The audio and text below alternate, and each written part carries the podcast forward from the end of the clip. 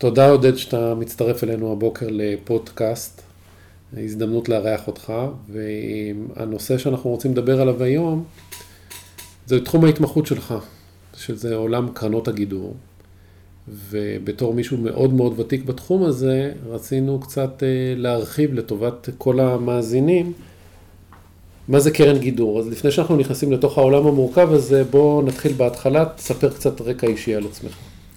אה, אז הרקע שלי הוא, כמובן אני עורך דין אה, בתחום שהיום מתעסק בעיקר עם הקמה וליווי של קרנות גידור שפועלות בישראל.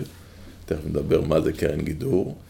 אה, הרקע הוא מסחרי, אה, מיסויי, אני עוסק בתחום מזה 20 שנה. אה, המשרד מטפל ומשרת את מרבית קרנות הגידור בארץ. קרנות גידור זה מין חיה כזו שיכולה להיות קטנה, כמה חבר'ה שמגיעים ורוצים לפתוח קרן עבור כמה משקיעים פרטיים שלהם. רגע, בוא אה, נתחיל לפני זה, איך אתה, תכף נסביר מה זה ואיך זה מתגלגל. מאה אחוז. איך הגעת לתחום הזה? הגעתי לתחום מאהבה אישית של, של תחום ההשקעות. אה, זה, זה התחיל מהשקעה אה, של כסף שלי בשנות התשעים, לפני התנפצות בועת ההייטק. אה, כמובן לא ידעתי כלום על השקעות בשעתו, אבל אה, איפה ששם את הכסף אה, בשנת 95, 6, 7, הסכומים, התשואה הייתה גבוהה מאוד, וכמובן שבשנת 2000 היה הפסד טוטאלי של כל ההשקעות, ומשם, עם רצון גדול ללמוד על תחום ההשקעות, התחלתי להגיע לתחום של השקעות ערך, לוורן באפט וברקשר הטווי והאבא הרוחני שלו בנג'מין גרם וככה נכנסתי אני אישית לתחום ההשקעות. אה, בסופו של דבר, מכיוון שהכרתי הרבה מאוד אנשים שגם אהבו את התחום, הם השתמשו בשירותים שלי כעורך דין, אה, כדי להקים את המבנים האלו שנקראים קרנות גידור. אה, ומשם אה, התפתחתי במשרד. אה, אז בוא נתחיל בהתחלה, לאנשים שלא מהתחום הזה, שומעים את המושג קרן גידור, פעם ראשונה. מה, מה, מה הם צריכים להבין מה זה? אז קרן גידור זה למעשה אה, מבנה משפטי שבמרבית המקרים אה, מאוגד כשותפות מוגבלת, שזה די דומה לחברה, יש מעין בעלי מניות עם, אה, עם עירבון מוגבל ומעין מנהל שמנהל את השותפות הזאת. אה, ומבחינת התוכן של המוצר הזה, הוא די מזכיר קרן נאמנות, רק בלי כל המגבלות הרגולטיביות אה, שיש בקרנות נאמנות ובלי פיקוח של רגולטור. זאת אומרת, הם יכולים להשקיע במרבית המקרים באותם מוצרים בניירות ערך, אה, באגרות חוב וכדומה, נגזרים, אופציות, אבל בלי הגבלה של הרגולטור ובלי פיקוח של הרגולטור, אז זה מעין מבנים הרבה יותר אה, אה, פתוחים וחופשיים לעשות ככל העולה על רוחו של מנהל הקרן. הרבה פעמים זה אומר שהתשואות עשויות להיות גבוהות יותר, כי משתמשים במכשירים מסוגים אה, שונים, הרבה יותר מורכבים, וגם לרוב זה גם יכול להגביר גם את הסיכון אה, שיש לעומת קרן נאמנות רגילה. אז זה מוצר שנותן חופש הרבה פעמים למשקיעים ולמנהלים לעשות מה שהם רוצים, בלי מגבלות. מצד שני, זה גם אומר שהסיכון יותר גבוה מקרן נאמנות רגילה. אז בואו נתייחס רגע ל, לאנשים שמנהלים את זה, מה היתרונות שלהם בבחירה ב, ב, בדרך של לנהל קרן גידור לעומת ניהול קרן נאמנות. מה המשמעות הרגולטורית? למה הם... מה גורם להם לעזוב את העולם של הפיקוח כדי לעבוד בעולם שהוא ללא רגולציה? אז מבחינת המנהלים, אה, הקרבה שלהם או ההתקרבות שלהם לתחום הזה נובעת כתוצאה ממגבלות נוקשות יותר ויותר שהכיל עליהם הרגולטור, במקרה שלנו בארץ זה רשות ניירות ערך, אבל רואים את זה גם בכל העולם, יש את רשויות ניירות ערך בכל העולם, שהנטייה של הרגולטור זה ככל שעובר זמן להטיל יותר מגבלות, לפקח יותר. בלא מעט מקרים אנחנו רואים אה, שהרגולטור בסופו של דבר מגיע לעודף רגולציה, שמנהלים פשוט חשים שהם לא רוצים להיות אה, אה, מפוקחים על ידו, ומחפשים דרכים, דרכי מילוט מה, מהפיקוח הזה, מה, מפיקוח יתר. עד ש... מכיוון שרגולטורים עובדים לאט וקשה מאוד לשנות את, ה... את הנטייה הזאת, למרות שהם לפעמים מנסים לשנות או להוריד רגולציה, כפי שאנחנו רואים אה, בשנים האחרונות אה, גם מצד רשות ניירות ערך ו... ויותר אה, מבחינת הבורסה המקומית, שנפגעה מעודף רגולציה לדעתי. אה, אז אה, המנהלים פשוט מוצאים דרכי מילוט, והדרך מילוט אה, שידועה בכל העולם זה להקים קרנות לא מפוקחות, כפי שאמרתי. רשות לניירות ערך אין לה יד ורגל בסוג הזה של, המוצר, של המוצרים. במידה והם, ואותו מנהל מקפיד על, על כללים מאוד מאוד ברורים של, של למי הוא יכול לשווק את הקרן וכדומה. אז רגע, תכף נגיע למי קהל היעד, אבל בא מנהל, בא בן אדם שעבד בשוק ההון, בא אליך, אומר, אני רוצה לפתוח עכשיו שותפות השקעה שהיא קרן גידור. מה הפרוצדורה? מה... הפרוצדורה עבור מי שמכיר את, ה, את התחום אה, היא די פשוטה, אנחנו יכולים היום אה, להעמיד קרן גידור אה, פעילה תוך בין חודש לשלושה חודשים עד לרמת, להביא אותה לרמת מוכנות מלאה לקבלת משקיע. אה, כמובן שמשפטית זה מורכב ומיסויית זה מורכב.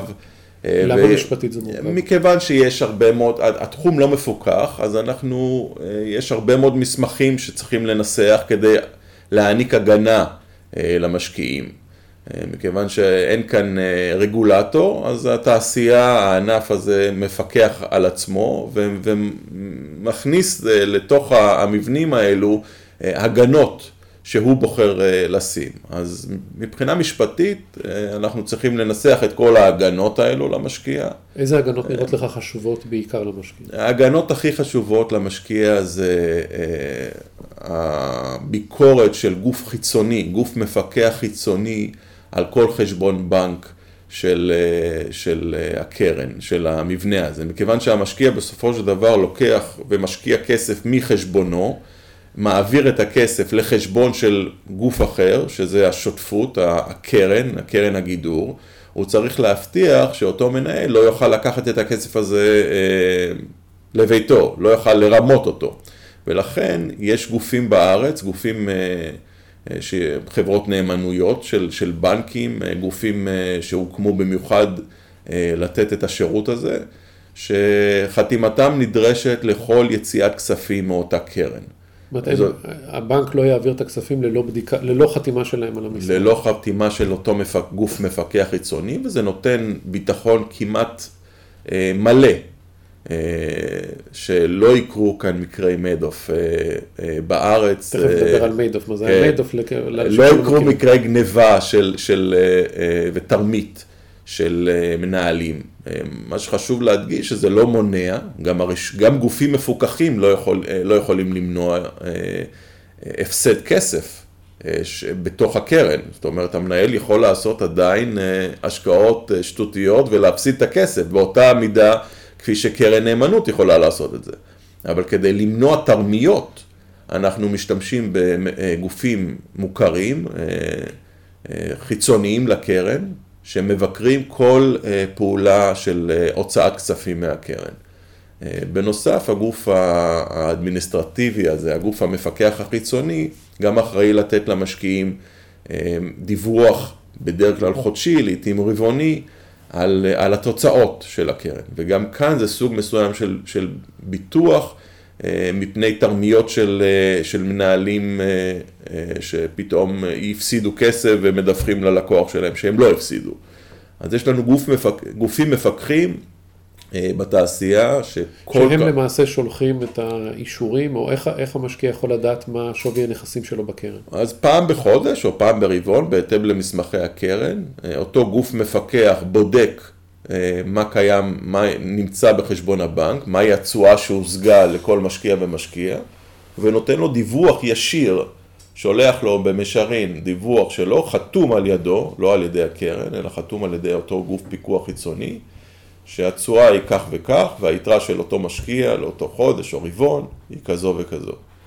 אז בוא, בוא נדבר רגע על מי שלא מכיר מה זה פרשיית מיידוף, כדי שנוכל להתייחס לאירוע הזה, אם הוא מייצג או לא מייצג, או מה הוא עשה. אז יש כל מיני פרשיות מאוד מפורסמות. שנוגעות uh, לתרמיות uh, בעבר, גם בתחום קרנות הגידור וכמובן גם בתחומים אחרים. Uh, בכל התחום הפיננסי תמיד יש תרמיות, הם מנסים למזער אותן, אבל הן קיימות. מיידוף היה מנהל כספים, שניהל כספים של לקוחות מאוד מאוד עמידים, וגופים עם הרבה, עם מאוד, מאוד עשירים. אה, הוא סיפק להם לכאורה אה, תשואה קונסיסטנטית וגבוהה לאורך שנים, כמעט בלי הפסדים, אמנם תשואה לא גבוהה מדי, אה, לא גבוהה מדי, אבל עדיין קבועה, זאת אומרת, נתן להם את הרושם שהוא מרוויח להם כ-10 עד 12 אחוז, אם אינני טועה, לשנה. אנשים, זה קרץ להם מאוד, במיוחד גופים גדולים שחיפשו תשואה יציבה. אה, למעשה, אה, מיידוף גנב את הכסף הזה, ומכיוון שלא היה לו אדמיניסטרטור ולא היה לו גוף שיפקח עליו, הוא סיפק להם נתונים שקריים מדי חודש, אה, כאילו יש רווחים בחשבונות, ולא, והכסף נגנב למעשה, או אבל אותם משקיעים, אותם משקיעים שהשקיעו בקרן שלו היו אנשים גם מאוד מפורסמים וגם תאגידים וגם קרנות למיניהם, איך יכול להיות שאף אחד לא, לא טרח לבדוק את זה? איך אתה מסביר את זה? במובן ש... הזה אני יכול לומר שהמצב בארצות הברית היה אה, לא טוב. על איזה שנה אנחנו מדברים? אנחנו מדברים על, אה, אלפי, על שנות האלפיים המאוחרות, אה, לפני 2010, אה, לפני המשבר אפילו, משבר האשראי הגדול. המצב היה הרבה פחות טוב מהארץ למרבה ההפתעה, למרות שבארצות הברית יש מעין רגולציה על קרנות גידור. זה באופן, כעובדה זה לא, זה לא הספיק. בארץ כל נושא הפיקוח החיצוני על חשבונות בנק אה, למעשה זה דרישה של מס הכנסה. שאנחנו רואים פתאום גוף כמו מס הכנסה שמעניין אותו מיסים, לא מעניין אותו הגנה על משקיעים, אבל כתוצאה מכך שמעניין אותו להגן על המיסוי, הוא אילץ את קרנות הגידור אה, לסחור נותני שירותים אה, חיצוניים, והנגזרת מאותו, מאותה דרישה של מס הכנסה היא שפתאום יש לנו גוף ש, שמפקח על הכניסות והיציאות של הכסף. אז בתודה למס הכנסה הוא גרם לכך ש... שתהיה מעין רגולציה אה, על קרנות הגידור בישראל שאפילו אה, לא קיימת, אפילו בארצות הברית. אז, אז מה, מה קרה למעשה באותה פרשיית מיידוף, שהרי זה יכול להימשך לנצח? אז בפרשיית מיידוף אה, אה, כספים נכנסו כל פעם ממשקיעים חדשים, ומיידוף כמובן השתמש באותם כספים חדשים בתרמית שנקראת פירמידה כדי לפדות משקיעים שרצו אה, לקחת אה, כסף הביתה, לפדות את הכסף, וזה נמשך לאורך שנים רבות, עד שהתפוצץ, כמו, כמו, כמו שכל תרמית לבסוף מתפוצצת. זה רק לקח בארצות הברית הרבה מאוד שנים, ואפשר לו להגיע לסכומים מאוד מאוד גדולים.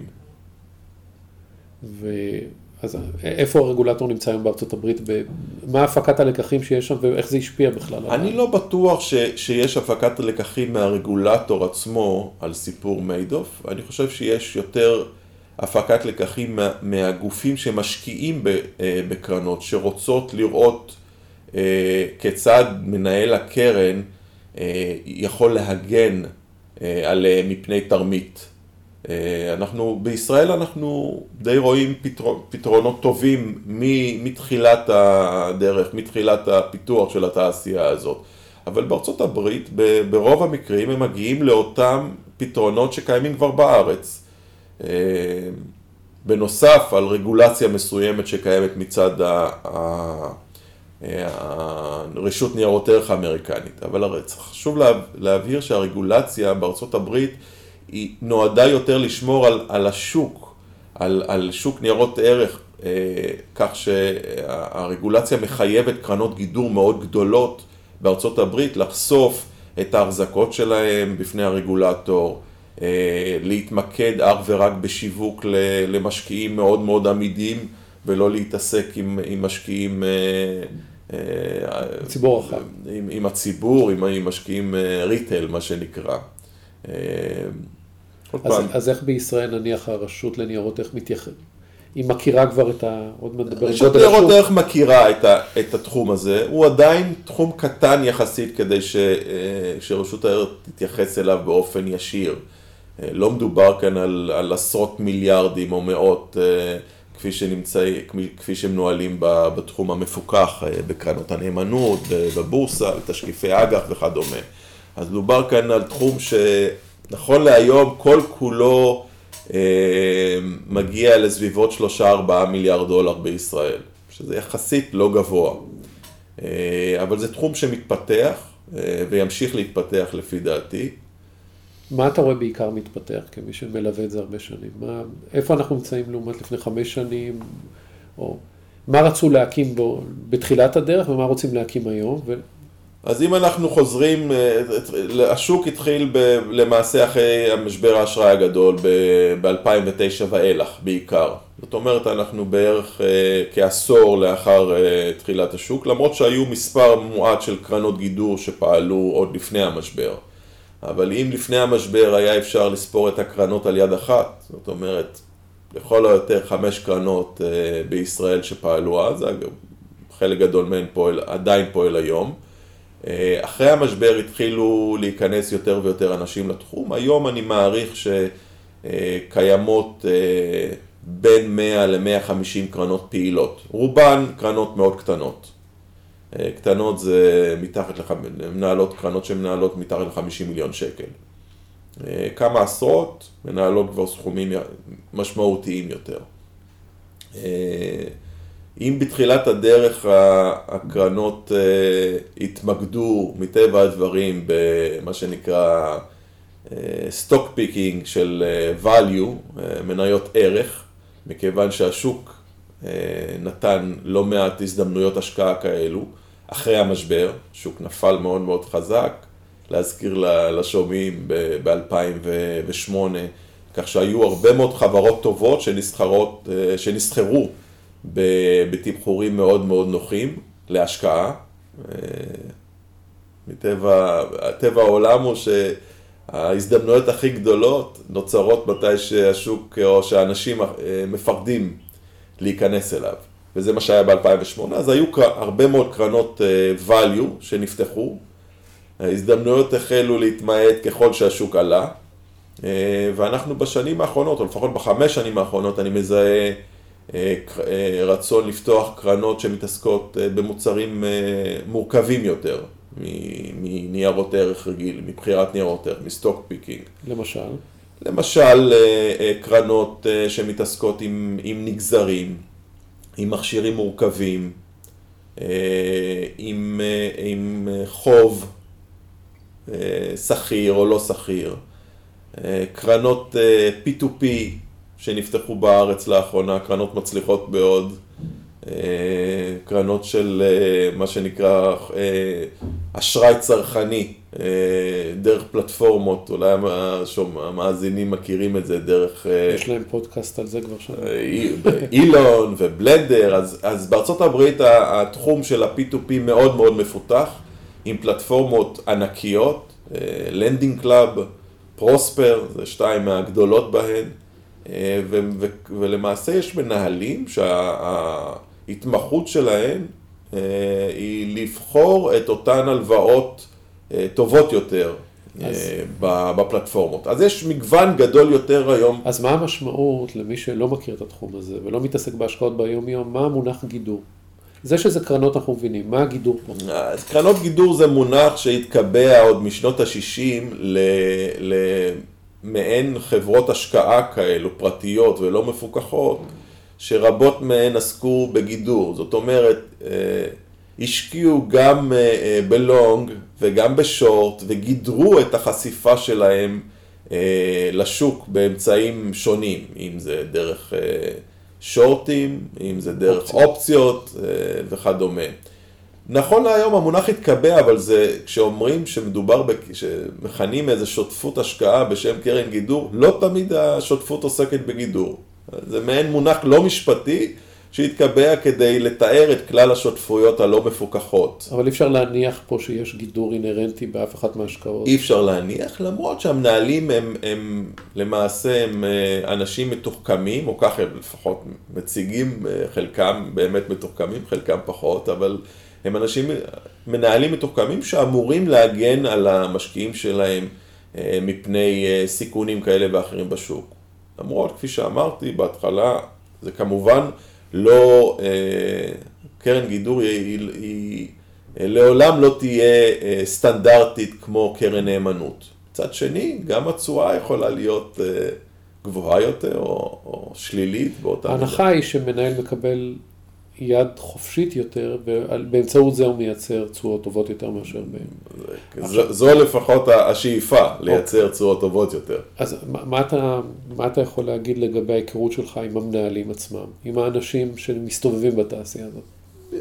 כמו בכל ענף אחר, אה, רובם אנשים אה, אמינים, ישרים, יש גם כאלה לא ישרים. אה, מהניסיון שלי, האנשים הלא ישרים לא, אה, לא פתחו קרנות, אה, קרנות השקעה, קרנות גידור, במבנים המקובלים. זאת אומרת, מי שיש לו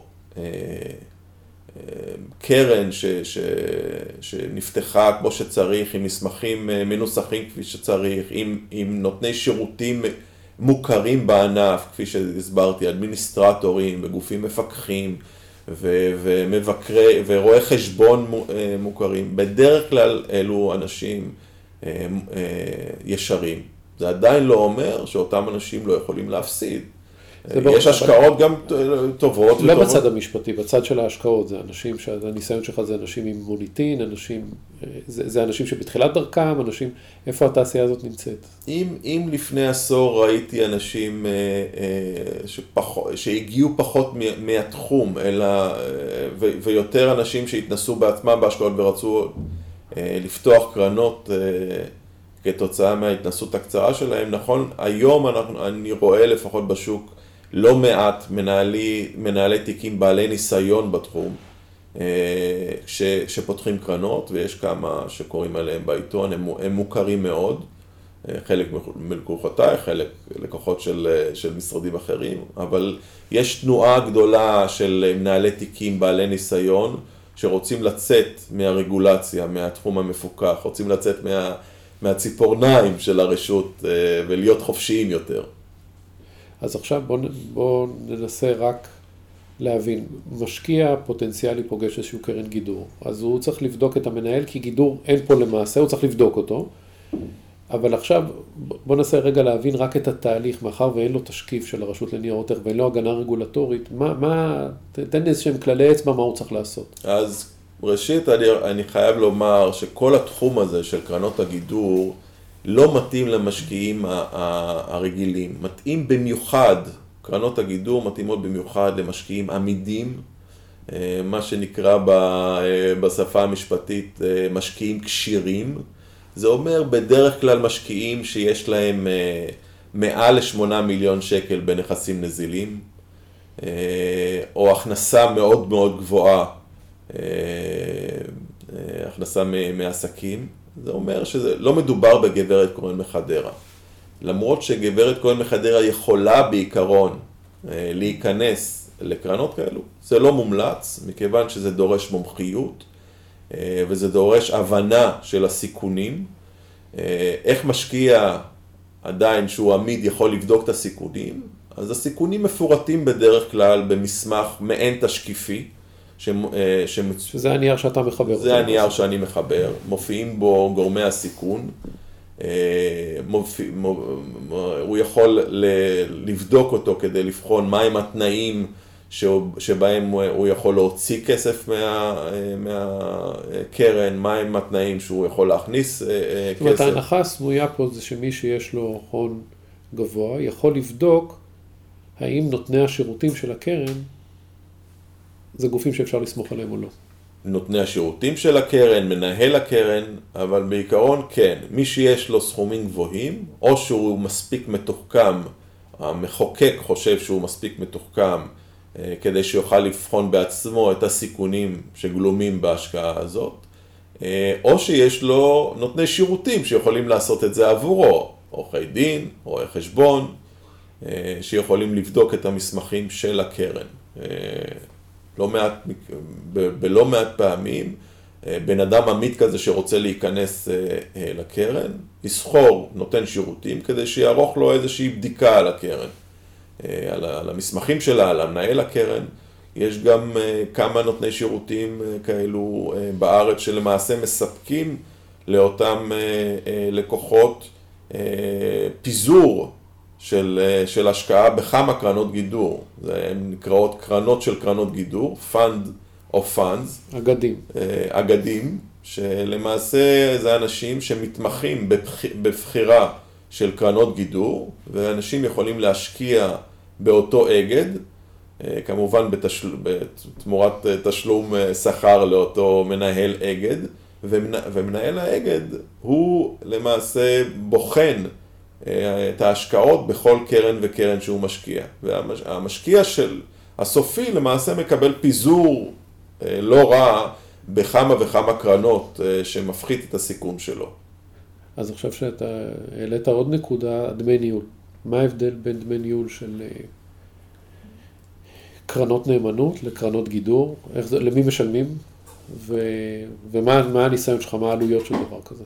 אז בש, ב, ב, כשמדברים עם קרנו, אה, על קרנות נאמנות, המחוקק קובע שחייב להיות, אה, חייבת להיות עמלה, שכר לאותו מנהל קרן, קבועה, עמלה קבועה, שלא תלויה אה, בביצועים. זאת אומרת, כשמשקיע משקיע בקרן נאמנות, אז משלמים למנהל אה, דמי ניהול, למנהל, הקרן. למנהל קרן הנאמנות, שיכול לנוע בין אה, כמה עשיריות האחוז לשניים, שלושה אחוזים, זה ברוב המקרים מה שנהוג בשוק היום.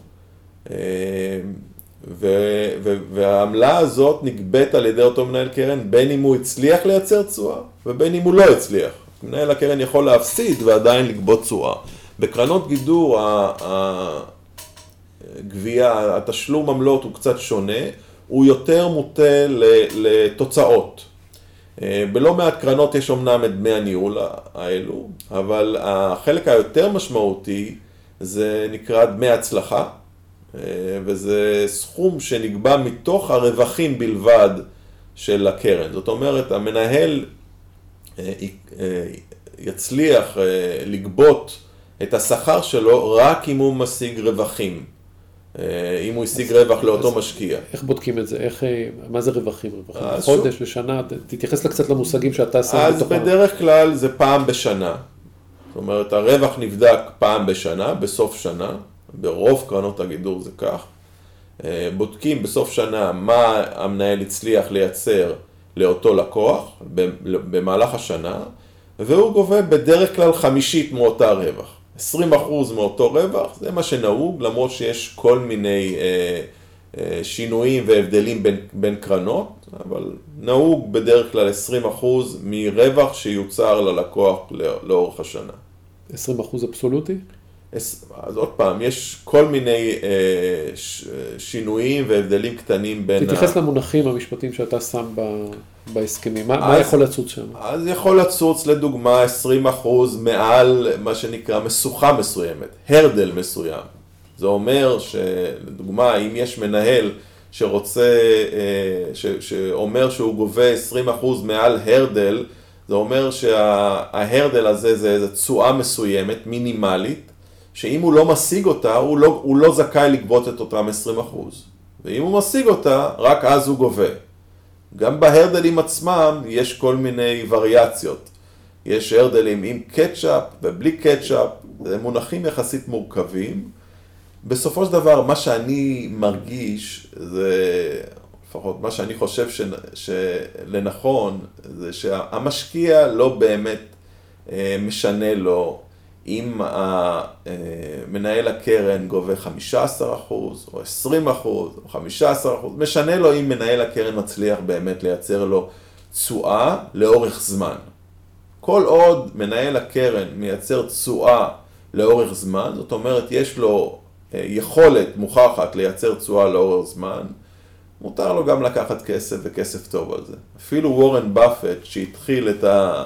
וורן באפט הגדול, שהתחיל את uh, הקריירה שלו, הוא היה לו מעין קרן גידור כזאת, uh, שהוא לקח רבע מכל uh, רווח שהוא השיג למשקיע. 25 אחוז, הוא לא לקח אמנם דמי ניהול בכלל, ואותו רבע נקבע רק מעל הרדל של חמישה אחוז, זאת אומרת, אה, אם הוא השיג חמישה אחוז, אה, אותו וורן באפט הצעיר, אם הוא השיג בשנה מסוימת חמישה אחוז, לא לקח הביתה דבר.